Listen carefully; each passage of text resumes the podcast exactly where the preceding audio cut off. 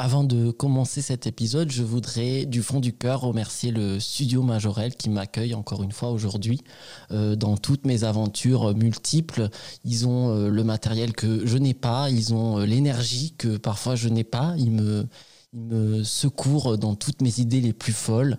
C'est un lieu agréable où je me sens bien et qui pratique des prix qui sont très raisonnables, très humains, j'ai envie de dire. Donc si vous voulez en savoir plus, c'est sur studiomajorel.fr. Je vous invite à y aller et ils répondront à toutes vos questions. Bouche à bouche. Ta bouche, leur bouche, sa bouche, ma bouche, ses bouches, des bouches, bouche à bouche. Un podcast de rencontres artistiques.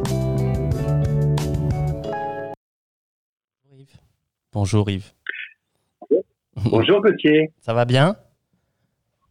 Ça va très bien. Bon, bah écoute, je te remercie d'être euh, d'être mon invité, euh, un de plus euh, québécois. Ça me touche beaucoup. J'expliquerai pourquoi après, mais, mais, mais tout d'abord, on va commencer, comme c'est la tradition pour ce podcast, par la définition pour toi d'un mot. Et ce mot, c'est humain. Qu'est-ce que ça représente pour toi? Oh, mais humain, c'est tout ce qu'il y a de plus beau et de plus terrible à la fois. Hmm. On... Il y a une caricature aujourd'hui dans le dans la presse euh, à Montréal et on voit des gens au restaurant qui sont masqués, qui se qui se préparent au déconfinement parce que nous on n'est pas déconfinés au restaurant. Et ils passent le menu au bout d'une baguette, tu vois, les gens essaient de pas se toucher. Et puis la dame finit par dire bon, on se retrouve tout à l'heure aux manifestations. bah oui. Tout le, monde, tout le monde est collé les uns sur les autres. Oui, bon, alors la bêtise humaine, la bêtise humaine fait partie euh, du, euh, du bonheur d'être humain en même temps et du, du grand malheur d'être humain parce que la bêtise humaine, on a vu ce que ça a pu faire euh, la semaine dernière aux États-Unis. Mmh. Euh, en même temps, euh, l'humain est capable d'aller sur la Lune, est capable de, de, faire les plus grandes découvertes scientifiques, euh, est capable des plus grands moments au théâtre, euh, en musique, en littérature. donc voilà, ben moi c'est en même temps c'est je, je dirais pas c'est mon gagne-pain l'humain, mais c'est c'est ma c'est ma comment ce qu'on dirait ma, ma source, c'est mon inspiration ah comme acteur. Tout à fait. D'observer et, de, et de pouvoir, avec un metteur en scène ou avec un, réalisateur, de, de, de créer, l'humain, quoi. Voilà, créer, de, recréer ou de, de, montrer, justement, de montrer ses mauvais et ses bons côtés mm. et d'en faire des spectacles. Bien sûr. Et d'ailleurs, euh, il, faut, il faut que je le dise, puisque voilà, Yves euh, me, me, fait le plaisir euh, d'être ici aujourd'hui. Et tu as, eu une expérience qui est juste incroyable, des années et des années d'expérience. On t'a vu à l'Odéon avec Isabelle Huppert pour Luc Bondy, on t'a vu dans le monde entier avec la face, cachée de la, la face cachée de la Lune, bien sûr, de, Robert Lepage. Tu as donné la réplique à Nicole Kidman, à Fabrice Lucchini, la Becti. Bon, j'arrête parce qu'il y en a trop. Euh, mais surtout, en fait. J'ai beaucoup aimé, beaucoup aimé Léla Becti, qui est une femme adorable, une, partenaire adorable. C'est vrai. Bon, ben, on, lui passe, on lui passe le bonjour, euh, Leïla, si tu nous regardes. Euh, Yves, t'as beaucoup aimé. non, mais du coup, je, en fait, ce qui me, ce qui me touche, c'est que tu es quand même quelqu'un des premières fois, j'ai l'impression, quand je regarde un peu ton, ton parcours. on a le premier clip euh, vidéo euh, euh, québécois qui a été fait par toi. C'était On ne peut pas tous être riches, je crois, ça? Non, c'est le contraire. On ne peut pas tous être pauvres. oui, c'est ça. Mm, mm. On aimerait bien tous être riches, des fois on se pose la question. Tout à fait. Mais, mais du coup, et puis pareil, tu as été. là, tu vas faire très bientôt. Je perds ma voix. Je vais boire un coup d'eau. Tu as quelque chose à dire? Avec plaisir. Mm. Tu as été dans des premières fois aussi de jeunes euh, metteurs en scène au théâtre. Euh, qu'est-ce qui te motive encore aujourd'hui à travailler justement, à prendre des... Parce que est-ce que c'est des risques? C'est des risques limités, mais, mais euh, à travailler avec des jeunes, à accepter ce genre d'invitation-là, c'est quoi la, motivation? Ben, c'est que les choses continuent, que, que le, c'est une course à relais depuis depuis le, premier qui a fait des, des, spectacles dans une grotte devant un feu, et puis après ça s'est appelé théâtre et bon on a eu Shakespeare, Molière, donc et, et, je pense que j'ai cette chance inouïe d'être apprécié par les jeunes créateurs autant que par les, les, les plus vieux en fait. Mm-hmm malheureusement qui sont décédés dans mon cas. Et donc, euh, c'est un plaisir immense de, de, de, voir comment ils voient le métier et de voir euh, où, où, on peut aller, jusqu'où on peut aller. C'est euh, autant au cinéma qu'au théâtre. C'est oui, ça, fantastique. Ça, te donne un peu foi en, en l'humain, du coup. Oui, puis ça me donne foi en moi. Je me dis, bon, j'ai tout ce que j'ai fait avant qu'ils arrivent. Comme je, je travaille avec un type qui a 38 ans, euh, il n'a pas vu la moitié de ce que j'ai fait. En fait, il a vu les dernières choses. Il était halluciné par la face cachée de la Lune, grâce à mm. Robert Lepage, bien sûr. Euh, et euh, après quoi, on a tourné un film ensemble et puis on a vu une complicité. Il dit, euh, alors l'autre jour, je disais, euh, je te, je, te, trouve plus mature que moi. C'est Mathieu Kennel, en fait. Mm-hmm. Ah, il dit, c'est drôle, je te trouve plus jeune que moi parce que tu as été plus fou que moi, en fait. Bah oui, Et c'est vrai que je suis prêt à toutes les folies. Si je sens que je suis avec quelqu'un de solide et de et qui connaît ce qui et sait ce qu'il veut en fait c'est ça c'est ça l'important c'est ce qui est mhm. fascinant chez quelqu'un comme comme Xavier Dolan avec qui j'ai travaillé Bien sûr. qui tout jeune savait savait très bien ce qu'il voulait mm. et, et, Mathieu c'est pareil c'est euh, voilà ça c'est mais tu fais confiance aussi c'est ça qui est ben, là récemment on t'a vu euh, jouer nu euh, au ping pong au théâtre en plus c'est quand même c'est quand même quelque non mais tu vois c'est quand même enfin c'est une entre guillemets une prise de risque. Isabelle Huppert euh, dirait qu'il n'y a pas de risque au théâtre et au cinéma, mais je veux dire, il y a, y a, quand même, euh, il faut se mettre nu, quoi. Tu vois, il faut le faire. Et pour un, jeune créateur, euh, tu leur fais confiance, tu leur donnes, je pense, un, un crédit aussi. Tu vois, est-ce que, est-ce qu'ils en sont conscients quand on, quand ils travaillent avec toi, ou est-ce que ça se fait complètement naturellement? Mais je, ouais, voilà, je, je, je, pense que ça fait partie du métier de, de, de, de dire bon voilà, on y va. Si on a la confiance de l'autre, euh, on peut décrocher la lune, euh, c'est le cas de le dire. Euh, et et je, je et justement pour avoir joué avec père sur scène, qui, qui, est une femme adorable et qui qui est complètement investie dans, dans, dans son travail, c'est encore une fois un exemple que que, de, de, que, que j'ai raison quoi, qui mm-hmm. qui me voilà, on peut donner tout son toute sa confiance à Luc Bondy, mais aussi chez un jeune créateur qui qui qui, porte son, son, projet à bout de bras parce qu'il y a moins d'argent, parce qu'il y a moins de, de, de, enfin, qui est moins équipé en fait pour pour, euh, pour passer son, son message. Euh, alors raison de plus pour le faire.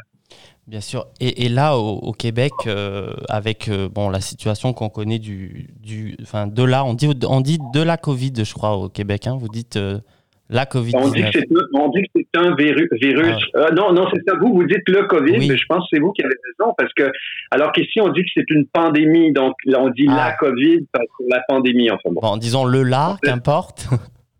on est pogné avec, comme on dit ici. Exactement. Exactement.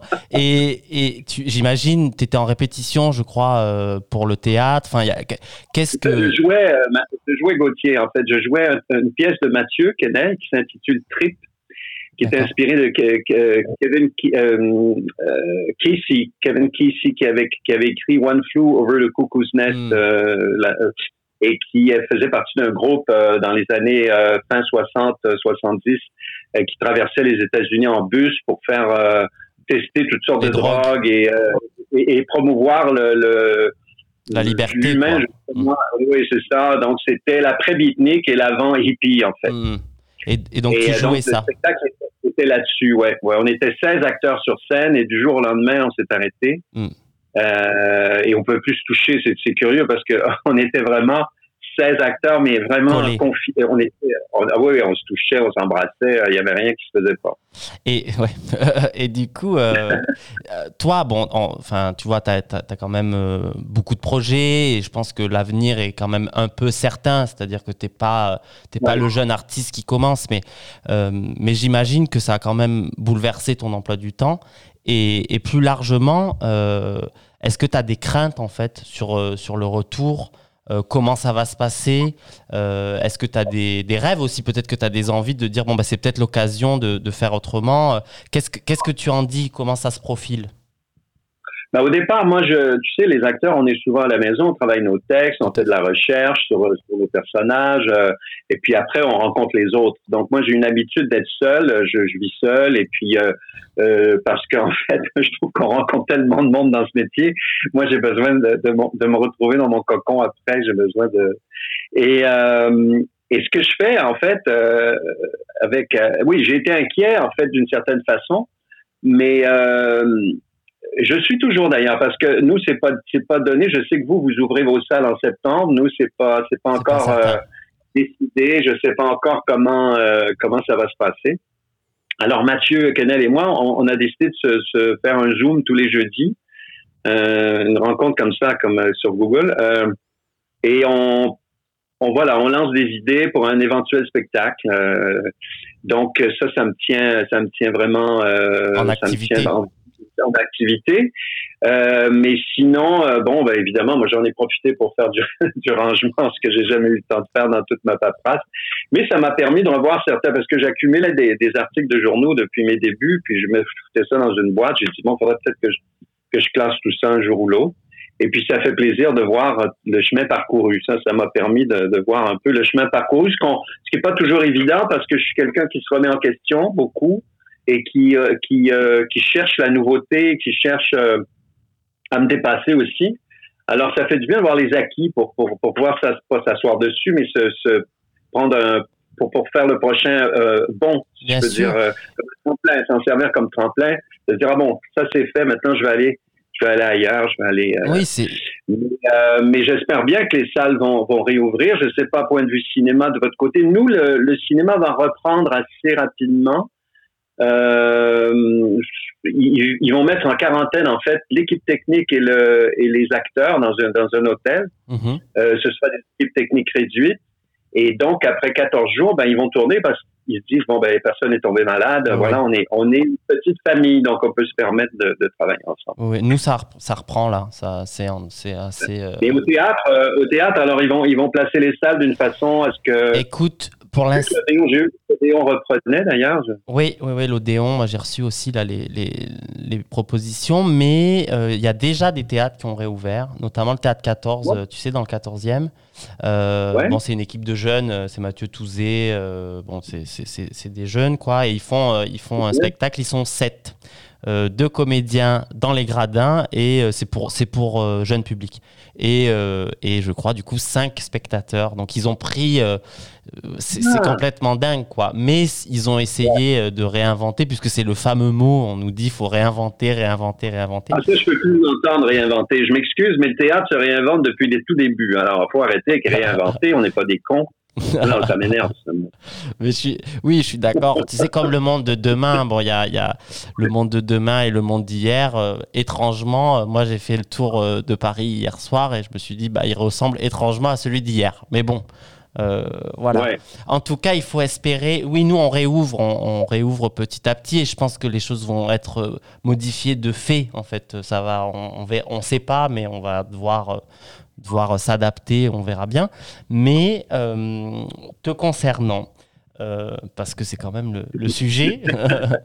euh, quels sont les, les, premiers Quand ça va réouvrir Qu'est-ce que, qu'est-ce que, tu, qu'est-ce que tu vas faire?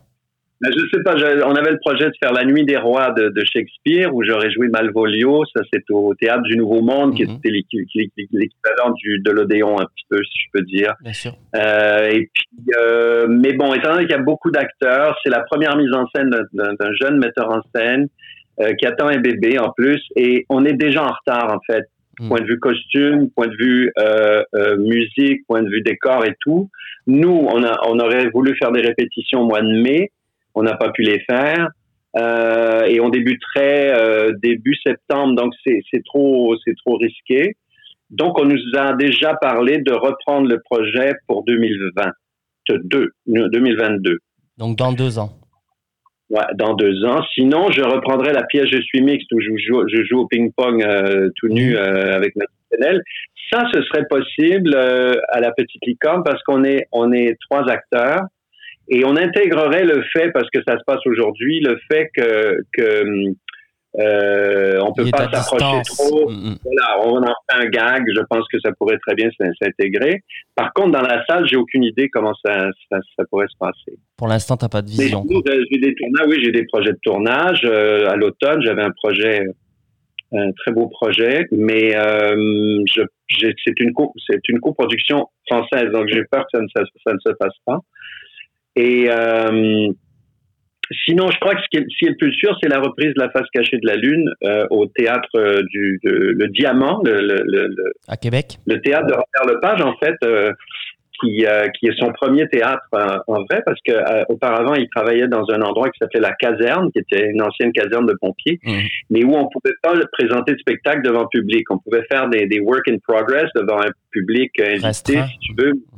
Euh, mais mais, mais c'est tout. On pouvait pas euh, remplir une salle, et, etc. Donc là, il a son vrai théâtre qui a pignon sur rue euh, euh au Carré Diouville à Québec, mm-hmm. qui est une très belle et et donc là, en janvier, normalement, je devrais faire la face cachée de la Lune.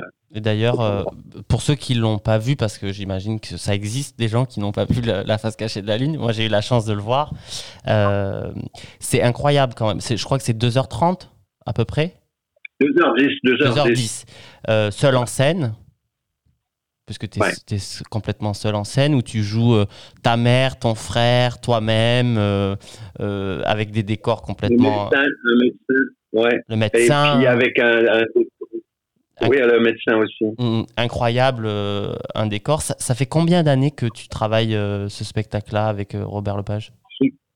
En fait, j'ai commencé à jouer à Namur en 2001 et je l'ai joué pendant cinq ans.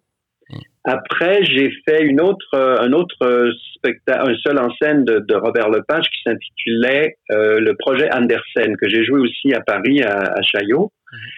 et que j'ai tourné dans le monde aussi pendant à peu près ça cinq ans. Donc, on se retrouve euh, en 2011 et c'est le 40e anniversaire du théâtre du Trident où Robert et moi avons débuté à l'âge de 20 ans et qui nous demande, euh, on demande à Robert, euh, on aimerait avoir une pièce de toi pour le 40e anniversaire. Ben, il dit pourquoi pas la face cachée de la lune. Euh, avec Yves, qui, qui, a été un acteur. Moi, j'ai fait mes débuts. J'ai joué Alma Viva dans Le mariage de Figaro. J'ai joué du Arnold Wesker. J'ai joué plein de trucs dans ce théâtre. C'était mes débuts. Harold Desmaudes, je jouais Harold. Et, euh, et donc, j'ai repris la face cachée de la Lune. Et là, ça s'est su, si tu veux. Les, les, les tourneurs de, de Lepage ont su que la pièce avait été euh, reprise. Et on, ça y est, on est reparti pour une, une grande tournée euh, qui, qui, euh, qui dure encore. On est en 2020. Donc, j'ai repris en 2011, bientôt, bientôt, dix ans que, que j'ai repris.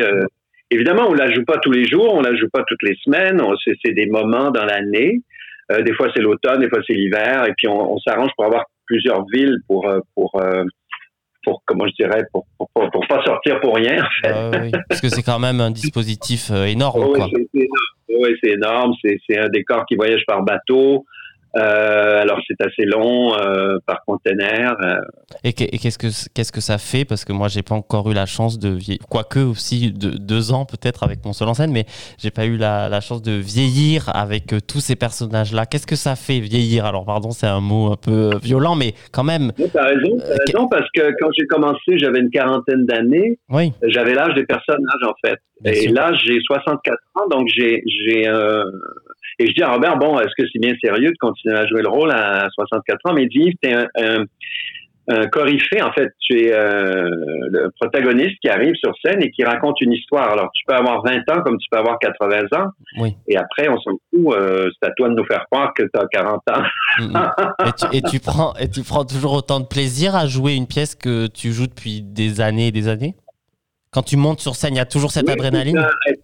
Est-ce qu'on se lasse de réciter euh, un poème de Rimbaud? Est-ce qu'on se lasse de réciter euh, euh, du Victor Hugo du, Je veux dire, pour moi, Lepage, c'est un grand auteur, c'est un grand metteur en scène et c'est un plaisir renouvelé. Je me vois un peu comme un, type qui jouerait Chopin, qui joue les, les, les sonates, qui joue les, je, voilà, et qui se, qui, sera, qui rafraîchit en fait le fait de le rejouer, c'est déjà rafraîchissant, je trouve. Hmm. Bah oui. c'est de le remettre au monde à chaque fois. C'est ça qui est formidable. Et tu as des réactions en plus à chaque fois. Enfin, moi, le, la fois que je l'ai vu, c'est toujours incroyable. Voilà, mm. les gens ils disent oui, vous êtes seul en scène, oui, mais j'ai tout le public qui, qui, qui, réagit pour la première fois ou la seconde fois, peu importe. Et, euh, et donc, c'est jamais, euh, c'est jamais lassant. C'est jamais lassant. Est-ce qu'il y a des, des, des gens avec qui des fois je fais des petits appels à projets. Bon, généralement, c'est des gens qui sont très émergents.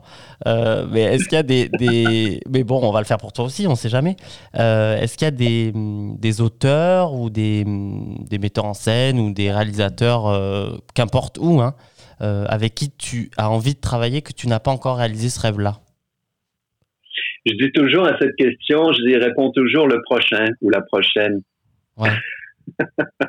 Parce que euh, je ne, je ne, je ne, je ne, comment je dirais? Tu fantasmes pas sur. Euh, non, je ne veux pas avoir ce genre de désir parce que tout ce qui peut arriver, c'est tu, risques d'être plus déçu en fait que, que d'être comblé parce que euh, les chances que que qu'un projet arrive ou quoi que ce soit. Moi, je tant que je suis pas devant la caméra ou je suis pas sur scène, euh, hmm. j'aime mieux. Euh, bon, oui, il y a des gens qui, donc de, qui j'apprécie le travail énormément, bien sûr.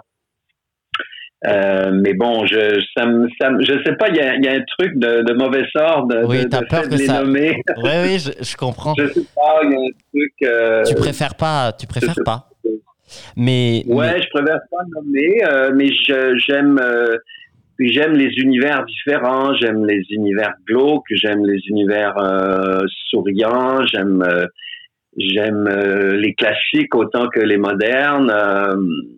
alors bon, je, je voilà, je ne demande qu'à être séduit euh, par, par quelque chose que je ne connais pas encore. Bah oui.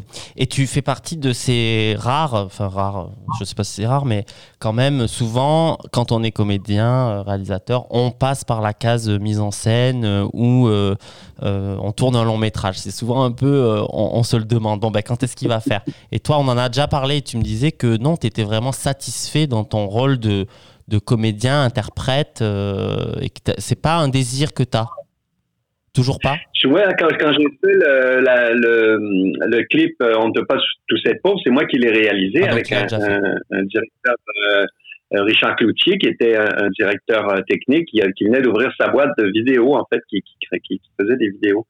Et j'ai eu envie de le faire. J'avais fait un storyboard parce que je dessine. Moi, j'aime beaucoup dessiner, donc j'avais fait tout le storyboard.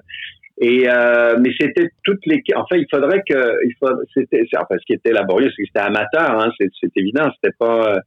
Ça, c'est. Euh, c'était la première fois et j'avais pas une équipe en fait derrière pour me soutenir. J'étais moi-même le producteur, donc j'ai trouvé ça un peu pénible. C'est peut-être pour ça que j'ai pas. Euh, mais quelqu'un me donnerait euh, un projet, peut-être que ça m'intéresserait. Mais en même temps, euh, je oui, puis c'est bon, c'est curieux parce que euh, quand je travaille un personnage, je le vois, je le vois dans son dans, dans, environnement, hmm. dans l'environnement. Et puis mon défaut quand j'étais plus jeune acteur, c'était que je fixais des choses déjà avant même d'avoir d'être sur, le plateau de tournage ou sur la scène. Donc les gens disaient ah bon, puis ah bon, ah bon, moi je le voyais pas comme ça. Tu sais, alors oui, oui, oui, alors.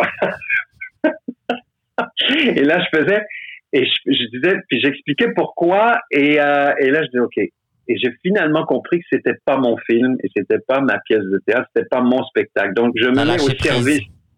J'ai tellement appris à, me rendre au service que j'ai comme un peu euh, effacé ce, ce, côté de moi.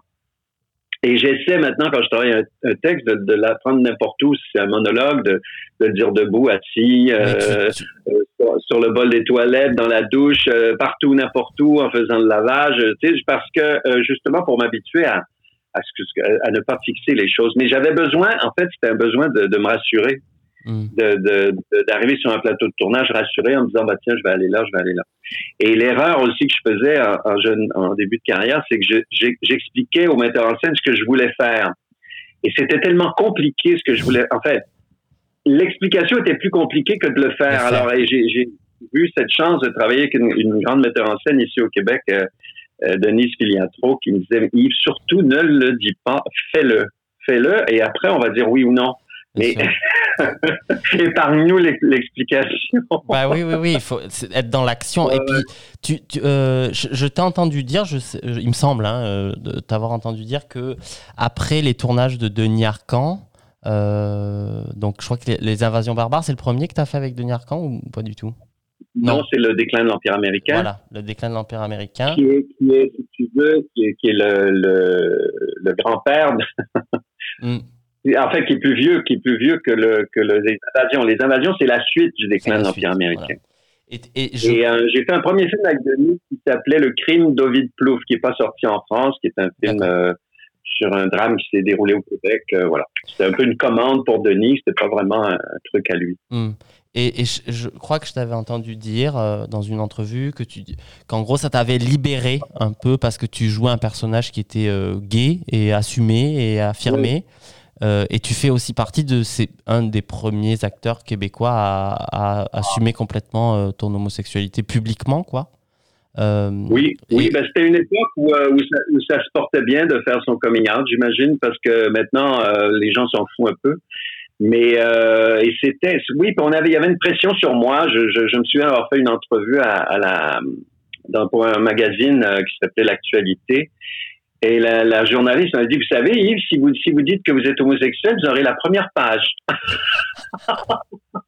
Et c'est ce qui t'a poussé à le dire, ben, non? madame, euh, je ne sais pas de quoi vous parlez parce que je n'étais vraiment pas prêt à le dire euh, à ce moment-là. Et puis, en fait, euh, j'ai toujours souffert de pas avoir de, on dit en anglais role model, comme on dit en français. Un modèle, de modèle, ouais. un modèle, un modèle, simplement, c'est tout à fait français.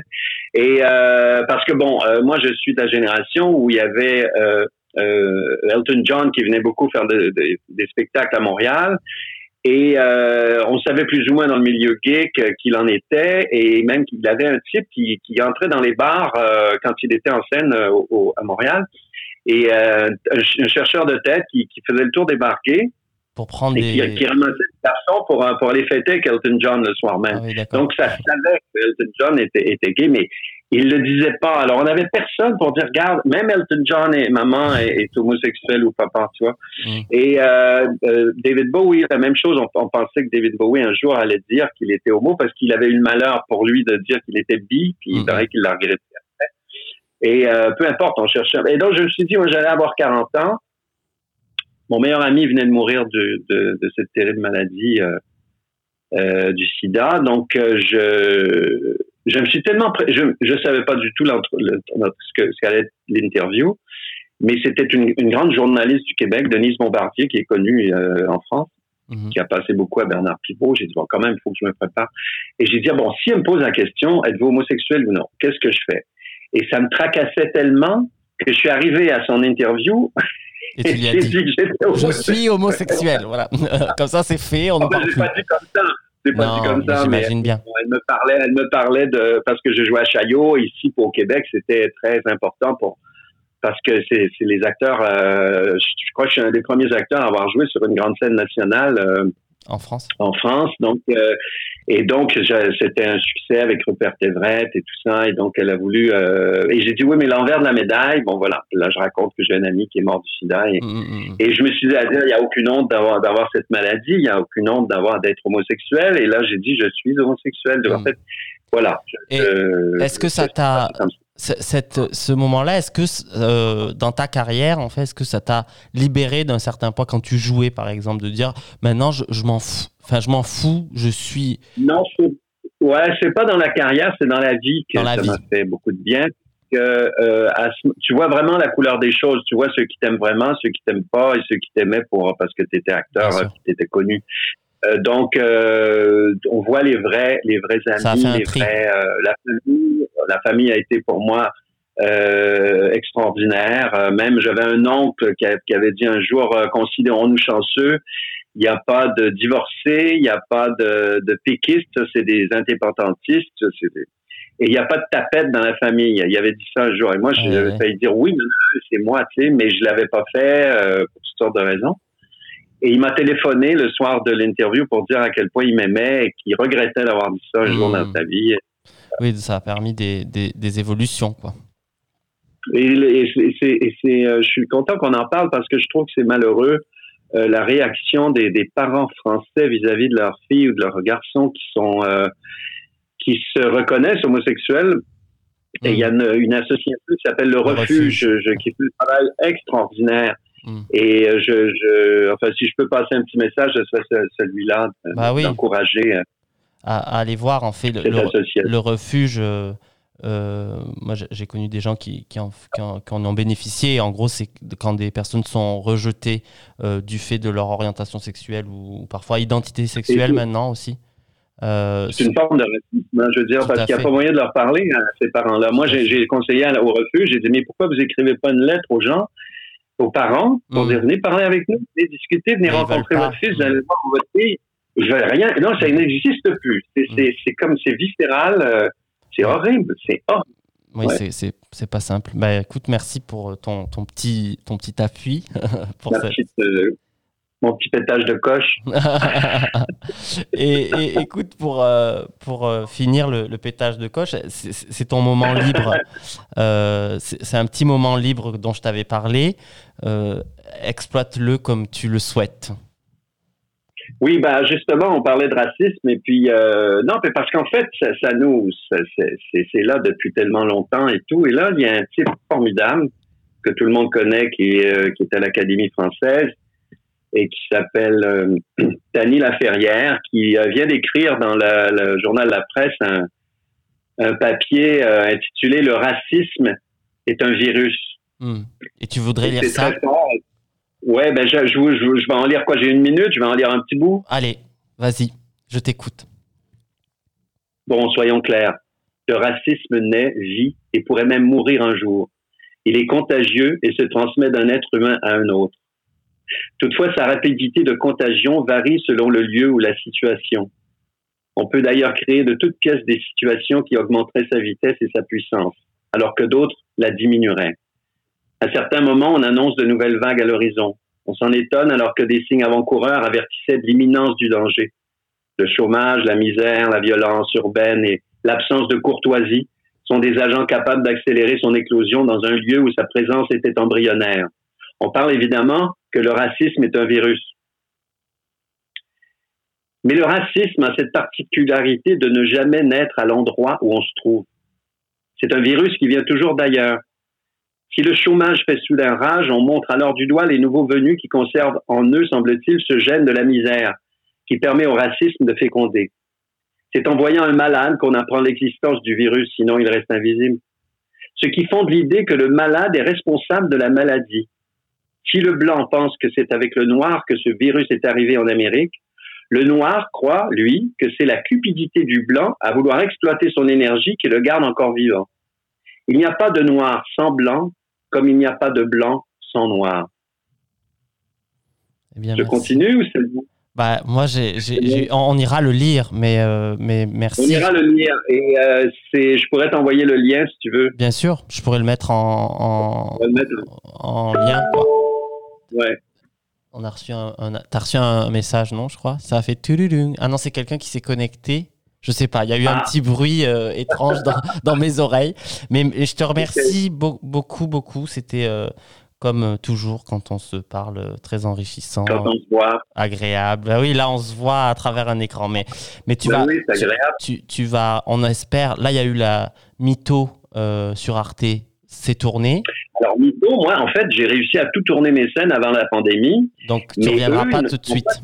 Ouais. Non, puis eux, ils n'ont pas terminé le tournage. On souhaitait euh, euh, ouvrir sur Arte cet automne, mais je crois que c'est pas possible. Bon, ben, espérons une, une d'autres projets en France. C'est tout ça qu'on se, qu'on se voit un peu. Ah bah oui, de toute façon, je viens, je viens toujours voir mes amis une fois de temps en temps. Bon, ben, on a bien hâte. Et, euh, et, pour finir, tu sais, je finis toujours par un, un petit, un petit mot. Le premier mot qui te vient en tête et qui pour toi représente l'espoir. Le premier mot qui te vient en tête? Lumière. Lumière. Eh bien, merci pour cet échange lumineux, mon cher ami. Et puis, on, se dit à, à, très vite. À très vite. Merci. Gauthier, merci beaucoup.